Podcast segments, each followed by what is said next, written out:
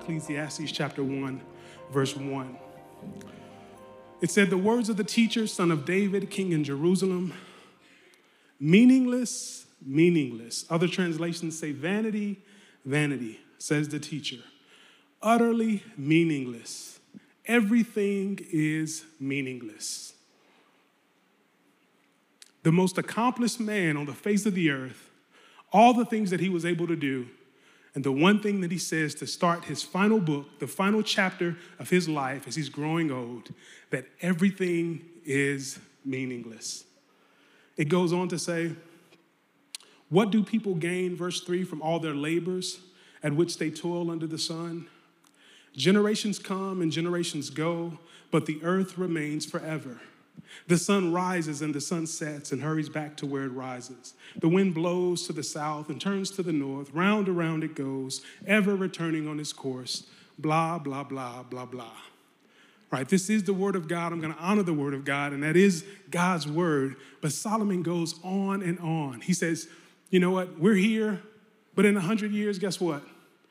Nobody's going to remember any of us. You know, there'll be a whole new, hopefully, this church is still here, but there'll be a whole new generation of people in this church, right? Things come, things go. The earth is going to continue to rotate. And guess what? We will come, we will go. It's all meaningless. So bow your heads, let's pray. Let's see what God has to say about this. Father, we thank you for your help. We ask you for help. We ask you for understanding. Teach us, Lord, how to have meaning in life. In Jesus' name, amen. You may be seated. Everything is meaningless. The man that built the temple of God, the man who had kings coming from all over the world, that's his contribution to the earth. Everything is meaningless. So if I put myself in this situation, Solomon on his deathbed, or as he's nearing the end of his life, reflecting on all that he was able to accomplish, the last thing that, or the way he starts his final book, is that everything is meaningless. Let's look and see some of Solomon's accomplishments in Ecclesiastes chapter 2. I'm going to start reading in verse 1. It says, I said to myself, Come now, I will test you with pleasure to find out what is good. But that also proved to be meaningless. Laughter, I said, is madness. And what does pleasure accomplish? I tried cheering myself with wine and embracing folly my mind still guiding me with wisdom. I wanted to see what was good for people to do under the heavens during the few days of their lives. So Solomon is starting out saying, Hey, I am researching life. I want to see what is good for people to do with the few days of their life. Laughter is meaningless, this is meaningless, that's meaningless, but I'm a researcher.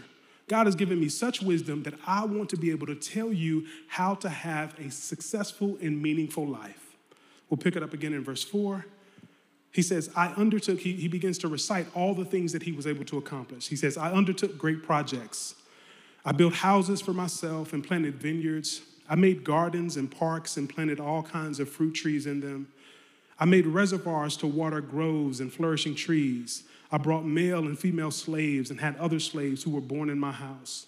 I also owned, owned more herds and flocks than anyone in Jerusalem before me. I amassed silver and gold for myself and the treasure of kings and provinces. I acquired male and female singers and a harem as well, the delights of a man's heart. Not my heart, because my wife is right here on the front row. That's my only delight right there. Amen. Verse 9 says, I became greater by far than anyone in Jerusalem before me. In all this, my wisdom stayed with me. Often we hear that, you know, Solomon is writing this in the later years of his life. He's senile, he's out of his mind. But no, his wisdom stayed with him. He says, I denied myself nothing my eyes desired. I refused my heart no pleasure. My heart took delight in all my labor, and this was the reward for all my toil. Yet when I surveyed all that my hands had done and what I had toiled to achieve, everything was meaningless. A chasing after the wind, nothing was gained under the sun. If we continue to read in verse 17, he goes on to say that I hated my life, right? You think about the epitome of success and accomplishment, and he hated his life. We would love for a tenth, a, a one hundredth, or a thousandth of what Solomon had, right? Even now, today, we would love to have those things, but he said he hated his life. All the things that we set out to do all the, all the accomplishments that we set out to make, all the goals and all the dreams, all the visions, everything that we write down, everything that we plan to do with our lives, with our precious time that we're given, we could end up on our deathbed having accomplished everything that we wanted to accomplish and still hate our lives and still say that everything is meaningless.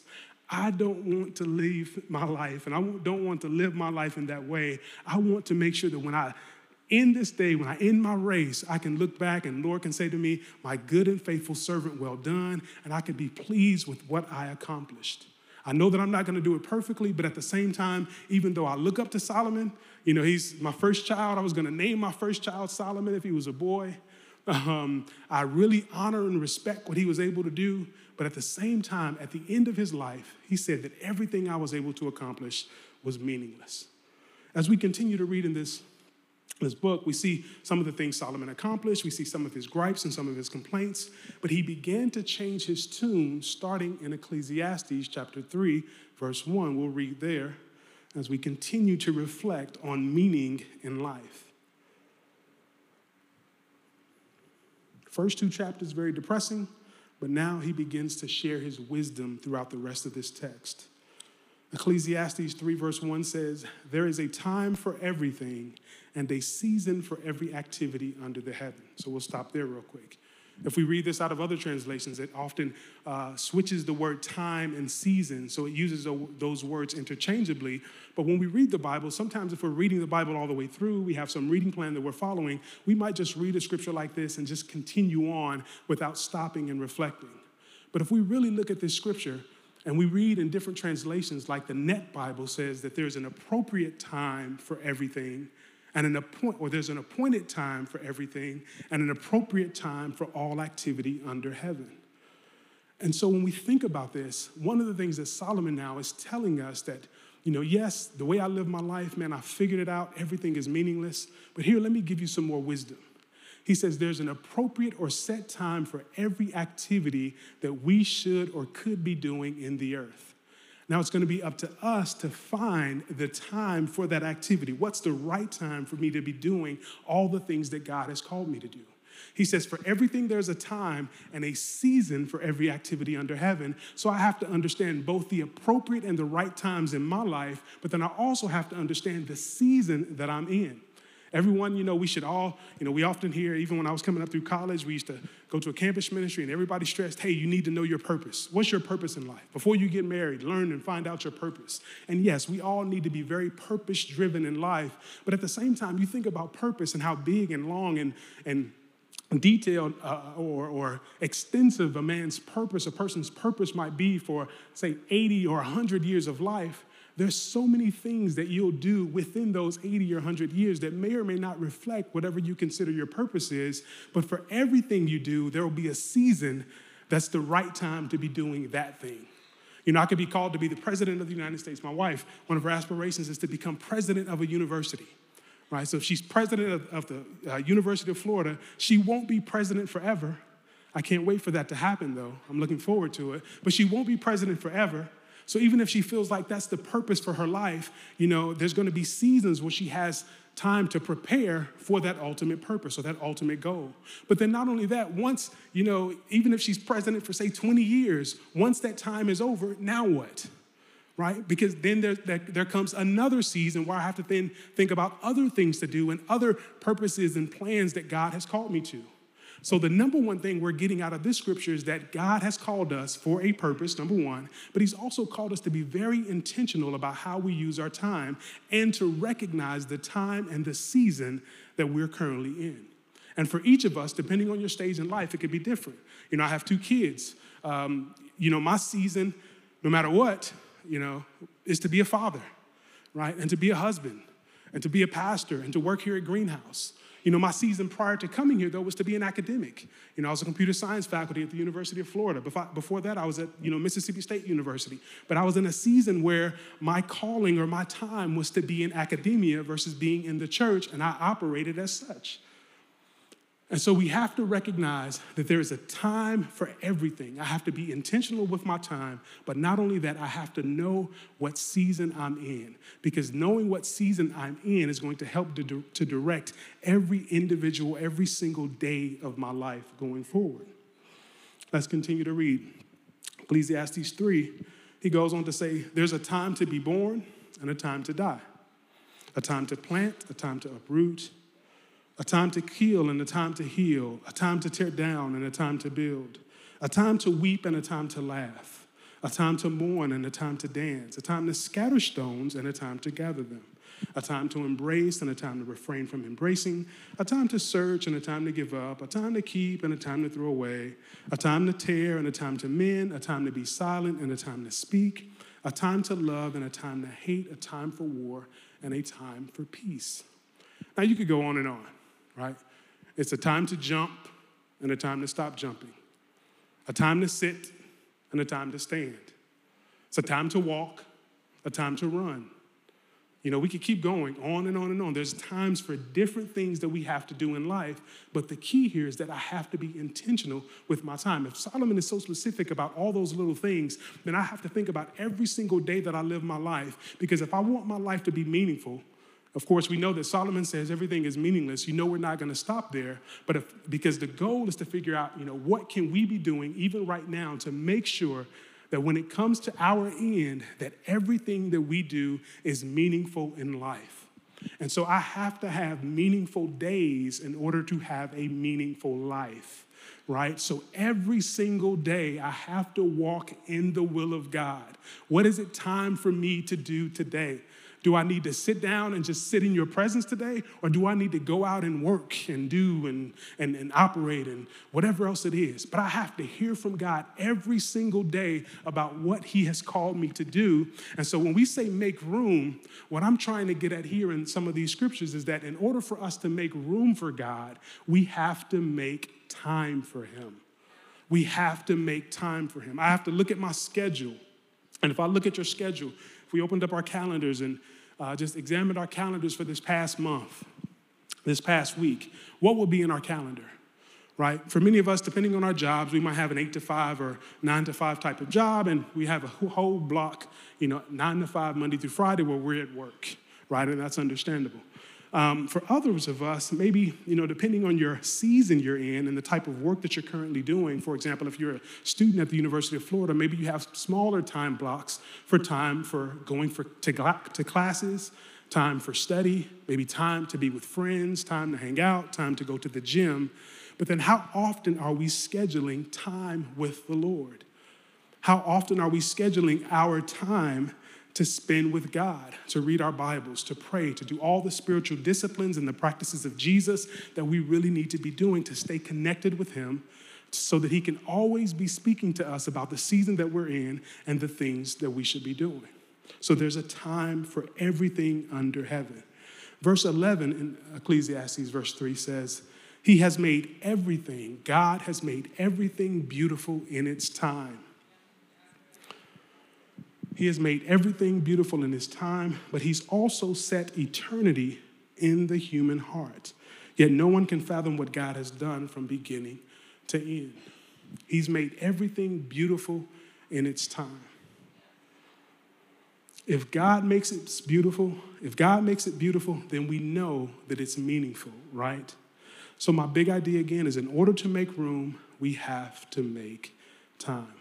So when we think about this word time, you know, we all know that time is a, is a factor in life, uh, that there's limited time. We have seconds, we have minutes, we have hours, we have days, we have weeks, we have months, we have years, we have decades, we have centuries. There's various units of time. Um, but we see, we can also see that time, even though we know we have limited time, that time is also a gift. Time is also a resource that we can use to accomplish God's will on this earth. And what do I mean by that? Well, you know, number one, we know that we exist in the earth. When God created the earth, He created the days and the nights. He said, the evening and the morning are the first day. He gave us days, He gave us seasons. Matter of fact, in Genesis chapter 8, verse 22, it says, While the earth remains, seed, time, and harvest, cold and heat, day and night, winter and summer shall not cease. So we know that we have to live in time. That, you know, while the earth remains, the earth is still here. Seed time and harvest, cold and heat, day and night, winter and summer, all these things will not cease. We live and exist in time. And so we have to use this knowledge to our advantage. And so when we think about time, one of the things we often dwell on, and we shouldn't, we dwell on past time, right? We dwell on what was behind us or what happened yesterday or yesteryear. Sometimes it's in the form of thinking about all of our sins and past mistakes, and we dwell on all the things that we've done wrong in life. And sometimes our past hinders our future right? Because we're so busy thinking about what happened in the past. Well, you know, one of the things that, you know, we recognize is that, of course, if it's in the past, there's nothing I can do about it. There's absolutely nothing I can do about it. But one thing that God says is that He says is that my mercies are new every single day. My mercies are new. So even if I messed up yesterday, you know, and I don't mess up often, right? I hardly ever mess up. As a husband, as a father, like I'm, I'm almost, especially when I consider eternity. You think about how long eternity is and how many times I've messed up, I'm probably 99.9999999% successful, right? But if I think about this short time that I exist on the earth, sometimes I do mess up. And you know, if I messed up yesterday, you know, it's a, it's a sad thing. You know, maybe my wife and I, we maybe had an argument or, or, or, or something like that. But no matter what, I have a brand new set of mercies today because that's what God promises us. And so, for one way that I use time is recognizing that anything that happened in the past is the past. There are consequences to our actions, but at the same time, I cannot do anything to go back and change that. What does Paul say? Paul says in Philippians chapter 3, verse 13,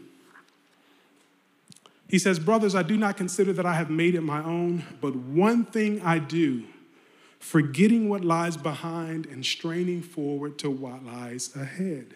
I press on toward the goal for the prize of the upward call in Christ Jesus. Right? So, forgetting everything that was behind and pressing forward to the present and then the ultimate future. So, one thing we learned that we can do with time is number one, we can forget the past right? Forget the past. The other thing we can see time in the, in the present, time is a gift. There was a book called The Present. You know, I thought about bringing a present up here as a um, as an analogy or as an illustration of time, right? Because we're all given time as a gift. The fact that we're all here, we're sitting in church, means that we have time on this earth, right? And we don't know necessarily how long that time is going to be, but I know that I have this present now as a gift. One illustration of this fact is thinking about Daniel. Daniel, one of the prophets of old, him and the um, uh, other wise men in Babylon, they were asked by King Nebuchadnezzar to uh, interpret a dream. So the king has a dream. He's very upset about this dream. It causes him, you know, a lot of uh, consternation and just uh, uproar when he, when he thinks about this dream. And so he asks all the wise men of Babylon. He says, number one, I want you to in, tell me the dream, and then number two, interpret the dream. And of course, the wise men said, Hey, we can't do this. What you're asking is impossible for us, king. Why don't you tell us the dream, describe it to us, and we will tell you the interpretation? Well, of course, they couldn't. He said, No, if I do that, you're just going to make something up. So I'm not going to tell you the dream. I know you're right if you can tell me the dream, and then number two, provide the interpretation. Well, Daniel, he said, You know what? I'm about to die, right? Because the king's demand or the king's decree was immediate it was set, and every wise man in Babylon was about to be killed because they could not tell the king the dream and its interpretation. But instead of Daniel going around to his friends and saying, you know what, it's about to be it for me, you know, dapping them up and saying goodbye, instead of, you know, even asking the king for mercy and asking the king to forgive him and, hey, can you spare me?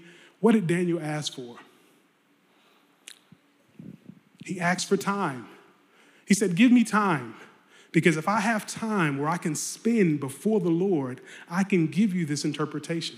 I can give you an answer to what you're looking for because all I need is time in the present where I can seek the Lord. And if I can seek the Lord, I know that I can accomplish anything. If I can spend time with him, there's nothing that will be withheld from me if I ask in the name of Jesus and today, or if I ask sincerely and he knows this is a need that I have. And so our present time is a gift. Ephesians chapter 5 says, Look carefully how you walk, not as unwise, but wise. How do we walk wisely? By making the best use of our time, by redeeming the time. But there's no way that I'm going to know how to make the best use of my time unless I know the season that I'm in and unless I'm connected with the living God on a daily basis. Right? I have to spend time with God in order to make the best use of my time. And if I don't, again, we can show that quote one more time everything is meaningless.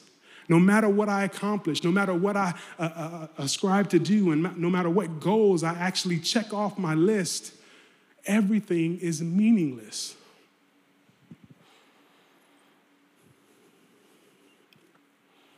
What am I doing with my time? That's what we're learning right now from Solomon. That it's not about things, it's not about pleasure, it's not about success, it's not about goals. It's really about how are we using our time and are we using our time in a way that God uh, deems um, sufficient. The other thing that's uh, in Ecclesiastes 3 that he begins to tell us about is this idea of seasons. Everybody say seasons. Seasons. So, right, there's time, there's an appropriate time for everything, but there's also a season for every activity uh, in the earth. We know that a season is a certain period of time. A season could be three months, you know, or a season could be a, you know, an actual season of our, um, what do we call it? spring, summer, and fall. What are those called? Uh, seasons, uh, semesters, whatever. Seasons, right? We all know that they're seasons. Seasons are periods of time, right? But at the same time, when we think about our lives, we're all in different seasons of life. I can look and I see so many different people of so many different ages, some people with their children, you know, with their spouses, some college students that are hanging out, you know, sitting together. So there's a season of singleness, right? And when I'm single, maybe there's certain things that I can do that I can't do, of course, when I'm married. There's a season of, of being married without kids. You know, there's certain things that you can do being married without kids that you could do that you can't do when you have kids, for example, or at least are more restricted. So, one thing that seasons do for us, they tell us the current limitations that exist on our lives, right? Because we're all limited. We have unlimited potential because we are created in the image and likeness of God right? And as God's image bearers, we can do many of the things that God did while he was on the earth in the form of Jesus, right? We can do all those same things. He says, and greater works uh, will you do because I go to my Father. But there's also limitations that we have to recognize. So maybe I know my purpose, but again, I know, must also know the season that I'm in. We all want to reach our full potential. We want to live by faith. We want to risk it all. We want to read some number of books every year. We want to travel to certain countries. We want to, you know, maybe see the Eiffel Tower and scratch that off of our bucket list. Now, there's so many things that we want to do, but we have to recognize that we can't do it all. I can't do it all. I can't do everything. I have to figure out what God has called me to do, right? Again, in this season of my life. So we are limited by time, and this is the primary limitation that we have on our lives is time. But we find God's will within this limitation. This is when God really speaks to us. When we go before his throne and ask him, you know, with a sincere heart, Lord, what would you have me do? What would you have me to do with my time? What's going to give me the most excitement and the most fulfillment and the most pleasure each and every day of my life. We all should know that. You know, even if it's different five years from now, I should know what that means right now. Time is our biggest limitation. And so if, if I look at my, my guy Solomon, you know, again, love Solomon, love to read the Proverbs love all that he represented in terms of just his uh, fulfilling all his you know dreams and goals and all that he was able to accomplish. Peace on every side kings from everywhere coming to hear from his hear his wisdom. But the question i have to ask myself when i look up to solomon is that did solomon fulfill all of god's potential for his life right he did so much he accomplished so much we, we looked at his resume He built the temple of God that David, his father, whom we all know, honor, and respect, a man after God's own heart, could not and was not allowed to do. Solomon did. Solomon had agreements with, with kings so that there were no wars in his day. You know, you're a king with such wisdom that instead of me coming to fight with you, I'm bringing you tribute and I'm asking you about my kingdom. Hey, Solomon, can you give me some advice? The Queen of Sheba was so amazed at his excellence and how he even set his servants at the table that she almost fainted. Solomon was excellent in everything that he did, but the question is did he fulfill the potential of God on his life? When we think about David, one of the final conversations that David had with Solomon, the three things that I picked up on throughout just reading about Solomon. One, David asked him, he asked him some smaller things like, hey, go and kill this person because they disrespected me. You know, he gave him some of those commands. But basically, he said, hey, you need to make sure that you keep the commandments and the covenant of your God. Keep the commandments and the covenant of, of, of, of our God. But then the other thing, of course, he charged him with is, of course, building the temple. He was able to do that, he accomplished that. But then the third thing that he was responsible for was making sure that as God commanded and he's decreed, he told David and then he told Solomon that as long as you obey my commands, there's never going to be anyone that won't, uh, one of your offspring that won't sit upon the throne of Israel, right? But then now let's look at Solomon's offspring. Rehoboam, his son and successor. As soon as Solomon died, he immediately did away with all of his counsel all of his counselors. He had some older counselors that were giving him wisdom and giving him, you know, guidance about, hey, what should he do about this and that. He said, nope, I'm going to listen to the younger guys. He increased taxes. He, he, he basically uh, put a heavier yoke and burden on them in terms of the amount of work that they had to do. He was responsible for basically dividing the kingdom of Israel you know, he had issues with Solomon's generals and his guards, etc. And Jeroboam was one that, you know, basically split the kingdom, helped that, that split the kingdom and uh, set up calves in the northern kingdom. And then they began to worship calves, the thing that uh, God was about to destroy the entire children of Israel for in the time of Moses. And so, one absolute failure of Solomon that I'm sure he had to reflect back on is that even though I was able to accomplish all these things, I had a son that I did not raise and train in the fear and admonition of the Lord. So even with all these accomplishments, he didn't recognize that as a father, as a lineage carrier, as a, as, a, as a carrier of the authority and the throne of Israel, I need to raise my kids in such a way that they're going to honor and respect the word and and the, and the King of Kings and the Lord of Lords. They're going to respect God. So that's one way that he failed. Another way is, uh, we'll read this in 1 Kings chapter 11. He said earlier that there's no pleasure that I withheld. You know, there's, there's, there's nothing that my eyes, I laid my eyes on that I did not receive, that I did not go out and get. You know, I built, built uh, vineyards and all these wonderful things, and I, you know, did all these things. Every pleasure, every good thing of his day, Solomon was able to have. In 1 Kings chapter 11, verse 3, it says that he had 700 wives who were princesses. 700 princesses, 700 wives. Stop there. And 300 concubines. And his wives turned away his heart. So all these foreign wives turned away Solomon's heart from the Lord. Verse 4 says, For when Solomon was old, he, uh, his wives turned away his heart after other gods, and his heart was not wholly true to the Lord his God, as was the heart of David his father. For Solomon went after Ashtaroth, the goddess of the Sidonians, and after Milcom, the ab- abomination of the Ammonites. So Solomon did what was evil in the sight of the Lord and did not wholly follow the Lord God, as David his father had done. Then Solomon built a high place for Chemosh, the abomination of Moab, and for Molech, the abomination of the Ammonites, on the mountain east of Jerusalem. And so he did for all his foreign wives who made offerings and sacrifice to their gods. That's what success does to us. It causes us to forget what God has done and through whom the success came. God gave Solomon wisdom. God gave Solomon all the things that he did not ask for. But Solomon allowed these foreign idols, these foreign wives, these foreign ideals to impact his life, right? And so, what we do today, some of the same things happen. You know, we find some level of success. Again, this is not necessarily monetary success, but this is just enough success to where we're satisfied. We get satisfied and we begin to turn away or walk away from God. Even if we don't overtly walk away from God. We don't follow God the same way when we were struggling and when things were bad and when we had to pray just to, you know, have food on the table and pay bills and all those kinds of things because this level of success tends to turn us away from God. And so today, our foreign wives are the world. Our foreign wives are social media.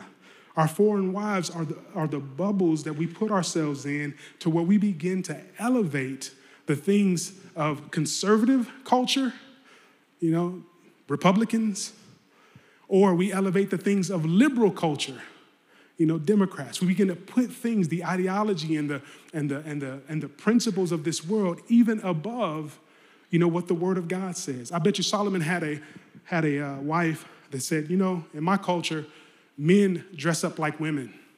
So here's Solomon, put this dress on and let's walk around our castle because now you can celebrate my culture because in my culture men dress up like women and solomon honored all these other abominations and all these other things that his wives did and i would imagine that's one of the abominations that solomon um, committed and also there's instances in the bible where you hear about child, children being sacrificed right when God says something is an abomination, it is an abomination, right? So, who knows to the extent of the things that Solomon allowed to happen under his reign in terms of even child sacrifices?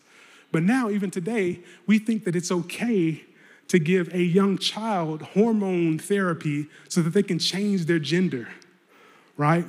That's something that we're okay with in today's you know, day, even sometimes as Christians, because why? These ideologies, these foreign ideals, these foreign wives begin to speak to us about what's okay and what's not okay.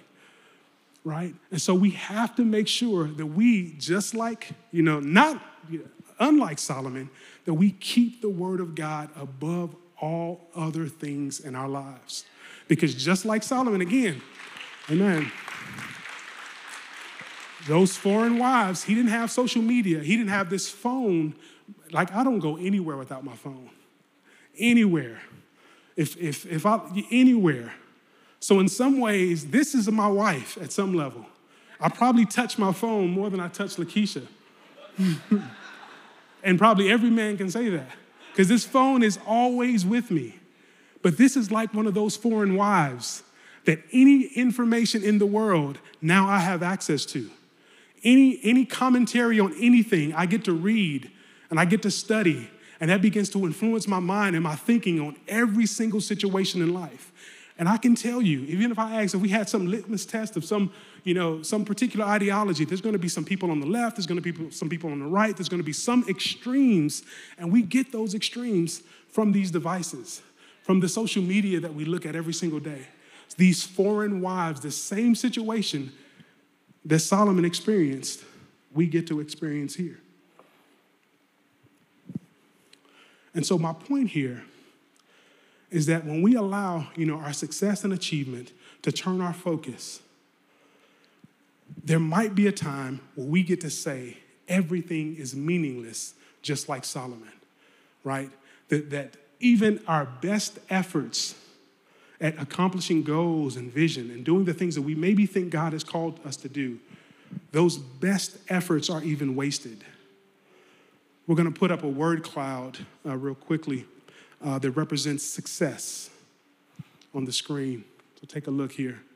Now, all these things on this screen, I would love to say I have aspired to and I would love to look at and say, yes, I have success, I have accomplishment, I have wealth. You know, there's businesses that I've started, there's achievements that I have. I'm optimistic, I'm goal oriented, uh, I'm achievement oriented, I've innovated, I'm prosperous, I advance, I'm excellent in everything that I do. All these things are really extraordinarily good things It's good for us to master certain skills.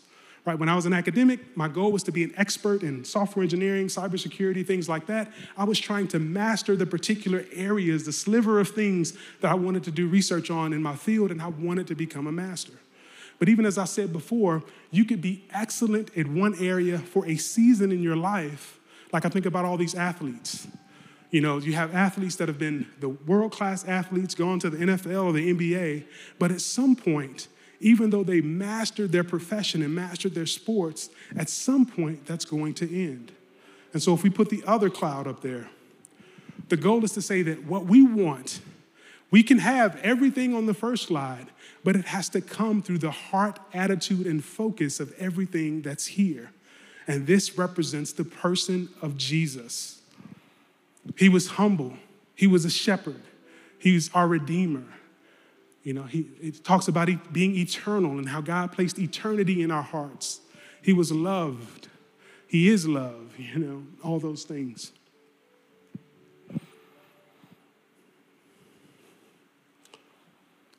So, thinking about Solomon, I think he finally turned it around. You know, in Ecclesiastes, if we read through the entire book, there's lots of wisdom, lots of proverbs, lots of questions that he begins to ask and answer. But at the very end, as he was about to write his very last statement in this book before he passed on, I think he finally got it. In Ecclesiastes uh, chapter 12, verse 13, he goes on to say, last two, two, two, two verses in this chapter or in this book. Now all has been heard. Here is the conclusion of the matter fear God and keep his commandments, for this is the duty of all mankind. For God will bring every deed into judgment, including every hidden thing, whether it is good or evil. Fear God and keep his commandments. This is the whole duty of mankind. 1 Corinthians 5:10 is a New Testament verse basically saying the same thing. It says, For we must all appear before the judgment seat of Christ, that each one may receive the things done in the body according to what he has done, whether good or bad. And so, my goal in here is to really say, every single day, in order for my life to be meaningful, in order for my time to be meaningful, I have to be spending time with God. We have an opportunity coming uh, in the next few days. Uh, we have a 10 day fast right? And fasting is not easy. You know, fasting is tough. We deny ourselves food. If you followed any, you know, health care, you know, blog or posting or articles, if you're in the health field in any way, you know, in terms of uh, uh, healthy activities, one of the particular activities you may have heard of is intermittent fasting. Right? How many people have heard of intermittent fasting? Right? Many of us. And this is something people do just to basically, you know, lose weight, to teach your body to, instead of burning sugar for calories, to begin to burn fat, you know, for energy. And so even if we studied intermittent fasting, that, that could be something we do just to get healthy. But what we're asking you right now is to really consider not just fasting intermittently to be healthy, but fasting to be able to create time to make space for us to seek the Lord. Because as we decide not to eat food, maybe skip breakfast, maybe skip lunch. And again, there's different ways that you can do or choose to do fasting over the next 10 days. The general concept is that if I don't eat, if I'm not thinking about preparing food, if I'm not thinking about eating food, if I'm not taking the time to eat, then I have time to do something else. And so, even if for the next 10 days you skipped breakfast every day, if you're normally a breakfast eater, and you say that every single day I'm going to make sure that God speaks to me as we start this year about what this season in life for me is about, what potential uh, is held within these 365 days that I can accomplish and I can actually go after, right? Maybe you skip breakfast and lunch and not eat until 5 p.m. or later every day. Maybe you fast the entire 10 days and drink milkshakes or water or something like that. But the general idea is that I am going to take, I'm going to commit my heart, taking time to not eat as my doctor prescribes. Of course, if you have health issues, make sure you check with your doctor. But I'm going to take time to not eat so that I can begin to seek the Lord. And the big thing is, is that when I get to that place, again, where I'm on my deathbed or my last days, I don't want to be like Solomon I don't want to say everything is meaningless. I want to say every day was packed full of meaning because every day I sat and heard from God about what this day holds.